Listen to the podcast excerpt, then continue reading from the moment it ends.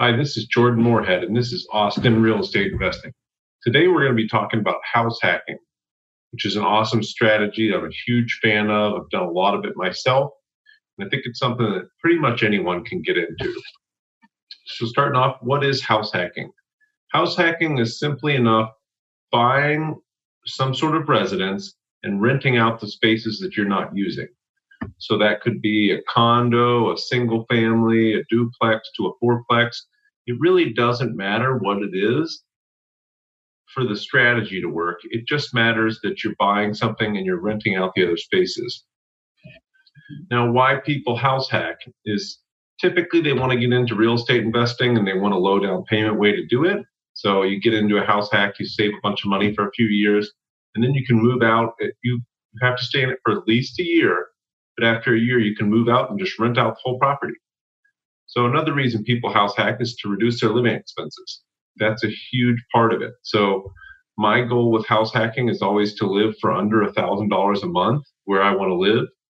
And I'm pretty much always able to do that.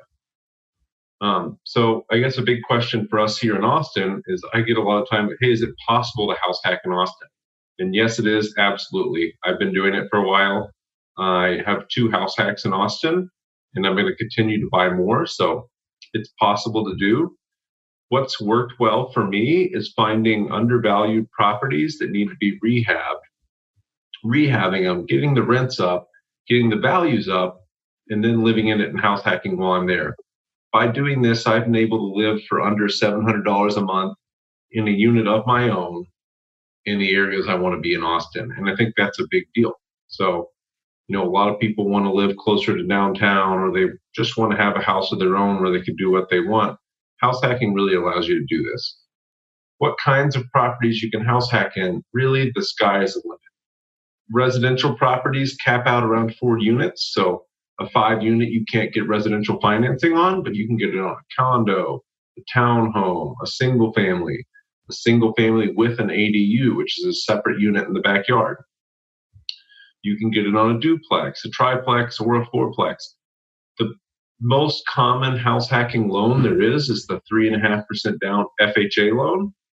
And yeah, this does have PMI, but it's a super low down payment. It's a great rate and it's really, really easy to qualify for. So I'd say the most common loan I see people use to do house hacks is FHA, but absolutely conventional is an option. There's conventional loans for multifamily and there's also conventional loans for single family that go as low as 3% down. The typical down payment on a conventional loan is 5%. They do have PMI too, but it's a little better than an FHA loan. And that PMI goes away at 20% equity. So it's a little more advantageous than an FHA loan. Another question I get a lot is Is this just a strategy for investors? Do I have to want to be an investor at House Hack? And the answer, answer is absolutely not. You do not have to want to be an investor. You can just want to save money and have more flexibility with your life. House hacking does that for you. Whatever you want to do that's going to require you having more disposable income and more freedom with your life, house hacking is going to help you do that. So, my first year house hacking, personally, I bought another rental property.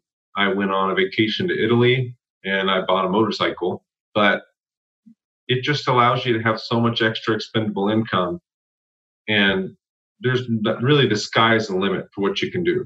If you want to live for free, you absolutely can do that with house hacking.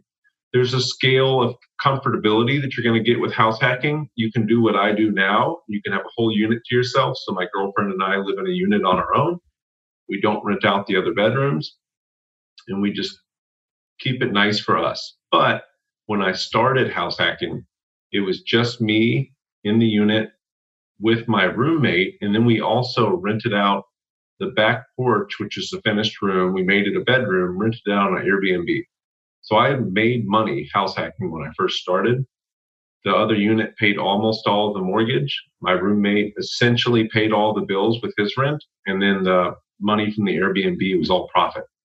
So I was allowed to live for free and I owned the house. I was paying the house down. I improved the house. I increased the value quite a bit. And it was really just a win win all around. So I bought my first duplex house hack in 2016 for $183,000. I put about 15,000 into it over two years and I sold it for $327,000. While I was living there, I made around $500 a month to live in the house that I own. Pretty sweet deal. If I didn't want to live for free, which for the last few months of me owning it, I had the other unit rented out and I was in one unit completely on my own. And that was nice, but you know, I was younger at the time. I was used to living with roommates. I didn't need a whole unit on my own. And I think everybody can do that too. If you're comfortable living with one or two other people, you can not only live for free, sometimes you can make a lot of money. I, I really encourage people to examine how uncomfortable they want to get and really look at it as how uncomfortable can I stand being for a short while to have a huge gain long term. A couple of years of being uncomfortable and living with roommates could be the difference between you having an extra couple hundred thousand dollars in retirement or doing what you want with your life compared to just living in the rat race and being in a debt burden there. Nobody wants to do that. A lot of people don't want to live next to or under their tenants. I would really try to tell everybody that it's not as big of a deal as you think it is. The tenants are very respectful in most cases, even more so if they know the landlord is living right next door. So don't worry about living next to or under your tenants. It's not a big deal. I never let tenants come knock on my door or or cause mischief when I'm there. I just tell them, hey, if you need something, text me or email me, and I'll come fix it as soon as I'm able. Personally, I don't do a lot of maintenance on my properties. I have a handyman do all of that. So it's just somebody texting me and saying, hey, such and such is broken. And I text the handyman and say, hey, this is broken. I need you to come fix it. When can you be here? A lot of times I get the question, uh, we're recording this in 2020 and August of 2020 is now the right time to house hack. I just bought my last house hack about a month ago. I think any time is the right time to house hack. It's a really low risk endeavor. You're putting down a small amount of money compared to what you'd have to put down for other real estate investments. Worst case scenario, you live for really cheap. You know, nobody's gonna be mad about that. Nothing really bad's gonna happen. Best case scenario, you make some money off the house, you make a great rental, and you live for really cheap while you're there there's just really not a lot of reasons not to house hack. I really can't think of anything, any reason you wouldn't. Just don't buy a house hack with the intent to sell it and make a bunch of money in the first year or two. You have an opportunity to sell it and make a lot of money, go ahead, but don't make that part of your business plan. Your business plan needs to be that it's going to be good rental when I move out and it's going to save me money while I live there. Just look at it that way and you'll be a okay. So a lot of people ask, where can I find a good house hack? Now, personally, I found them all on the MLS, so the multiple listing service, and I'm a realtor and I have access to that. I can help anybody with that. But I've sold quite a few to clients off market. So we found properties off market either by just knowing the seller directly or finding an off market deal that wasn't advertised on the MLS. You can look on Zillow, you can look on realtor.com, you can look on Craigslist, Facebook Marketplace, get a realtor and look on the MLS. You know, go mail people, knock on people's doors. There's not a wrong way to find a house hack. It's it's all about just finding a good deal and making it work for you. So all of my house hacks have been in rough shape when I bought them and I fixed them up over the time that I've owned them. I have never done any of this work myself. I've done small stuff myself, but I don't do major rehabs myself. I don't even paint myself. I really don't like painting personally. If you do, great, go ahead. I know a lot of people like to do work on their houses, and that's completely fine, but you don't have to be somebody that's handy. I get that a lot. Oh, I'm not handy. I can't do that. Me neither. I don't know any of that stuff. So I hire people to do it. Furthermore, I don't want to do that stuff or think it's the best use of my time. So you don't have to be a handyman or a do it yourselfer to house hack. You just need to figure out what the numbers look like say, hey, this house hack is $300,000. I'm putting down three and a half percent. So I'm putting down a little over 10 grand and it needs $10,000 in rehab. Now, do I have that money or not? That's all you got to do. It doesn't have to be, oh, how do I fix all these things? And really, it's a pretty simple equation. You want to figure out what the rent should be in the area. You want to figure out what it's going to cost to get the rents there. And then you got to see if the deal works for you or not how you analyze house hacks. You want to analyze them both like you're living there and then look at it like you're not going to live there. So for me, I want to make sure that this house hack works as a, a, rental property when I move out because that's my intention is that after a year, I'm going to move on to the next project and it needs to work great as a rental property. But I also want to know that I'm going to live for cheap while I live there. So for me, I want to live for under a thousand bucks, like I was saying, and I need to analyze the property. The analyzation while you're living there is pretty simple. It's just what's the rent and what's the mortgage. So if the tenant next door is paying two thousand dollars and I'm paying twenty five hundred for the mortgage, I have the difference of the mortgage left over plus my utilities for my unit. So in that case, probably be around seven hundred dollars.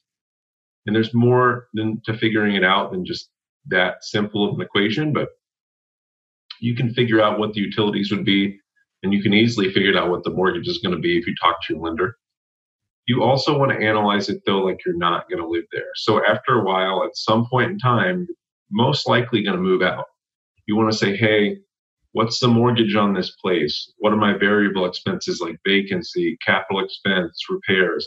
Capital expense being bigger expenses like windows, the furnace, the roof. Just repairs being small stuff like, hey, the garbage disposal broke today. I need to fix that you want to put money aside for repairs and capital expense because eventually you're going to have to replace a furnace or a roof. And at some point in time, smaller stuff is going to break. Whether it be, I had a smoke detector go bad in a unit recently. We had to buy a $20 smoke detector. Big deal, right? And I had a garbage disposal go bad, and that was about a hundred bucks. So there's smaller stuff there you want to account for for the repairs, but the bigger stuff on the capital expense, you want to put money away monthly so you're not caught off guard when the roof needs to be replaced in 20 years. Typical roof will last about 25 years. So if it's a brand new roof, you know you've got 20 to 30 years with it. You know, if it's a 20 year old roof, you might not have that long. So make sure you put money aside for capital expenses. And I really encourage you to look at the condition of the items on the house, like the roof, the windows, the siding, furnace, bigger stuff like that, and say, hey, what condition is this in? and about how long do I have left on it. And a good home inspector will be able to tell you all that stuff. He'll be able to say, hey, an architectural shingle lasts 30 years. This is 25 years old. So you've got about five years left. You don't have to replace it directly at 30 years, but at some point in time, it might start leaking, and you want to be prepared for that. The comfortability scale is a big thing I really want to talk about. I talked about it a little bit earlier, but I'm going to touch on it again because I really see that being as the biggest roadblock for people that want to get into house hacking everybody wants to save money and wants to have more money as a result of having a rental property. But you have to be comfortable getting a little uncomfortable for a while. It's all, it's like the marshmallow test where people were given a kid one marshmallow now or two marshmallows later if they waited. House hacking is the two marshmallows later. If you're willing to be uncomfortable for a little bit, you can have a cash flowing rental property that's paying itself off over the time, and then you can go get into more. So if you can do this for three or four, that might be enough to pay for your basic living expenses. So even four or five house hacks can be enough to be financially free. And all you had to do was be uncomfortable for a little bit. So people are going to say, hey, you can only get one FHA loan at a time. How do I do four house hacks? Now I'm going to go back to my strategy of finding properties that are in rougher shape and remodeling them. So you maybe start with an FHA loan, you fix the place up a little bit, you get the value up. Hopefully, in a year or two, you're able to refinance out of that FHA loan into a conventional loan, 25% down on a duplex. And then you can go use an FHA loan right again. Or you could buy with a conventional loan first, a 5% down duplex loan, and go do another FHA loan right after that, which I just did personally you can do any combination of that stuff. I have a buddy who owns five single families and he's done conventional loans on all of them. So he's refinanced a couple of them into 20% down loans, but he's moved to different areas. So if you're moving from a lower end area to a nicer area, they'll absolutely let you do that. There's just all kinds of ways to do it. Just be creative. Make sure you're willing to be uncomfortable for a few years and you're going to be way ahead of your colleagues and friends who weren't uncomfortable and just went straight for that nice apartment or nice house. I would much rather have four rental properties and then have the nice house than just go straight to the nice house and be cash strapped every day. that's not my idea of freedom. My idea of freedom is having the flexibility and the mobility to do what I want when I want. So that's why I love house hacking. House hacking just supercharges that. You're looking to be financially free, house hacking is like the rocket that's going to get you there. And I just really encourage everyone to consider house hacking. I've helped families house hack. I've helped couples house hack. I helped a couple recently house hack that was going to get married. They got married while they were remodeling their house hack. So now they have an awesome cash flowing rental and they're married and they're living happily. So stay motivated, stay on track, house hack as long as you can. You're allowed 10 conventional loans, so there's a lot of room to get that done. And house hacking can be your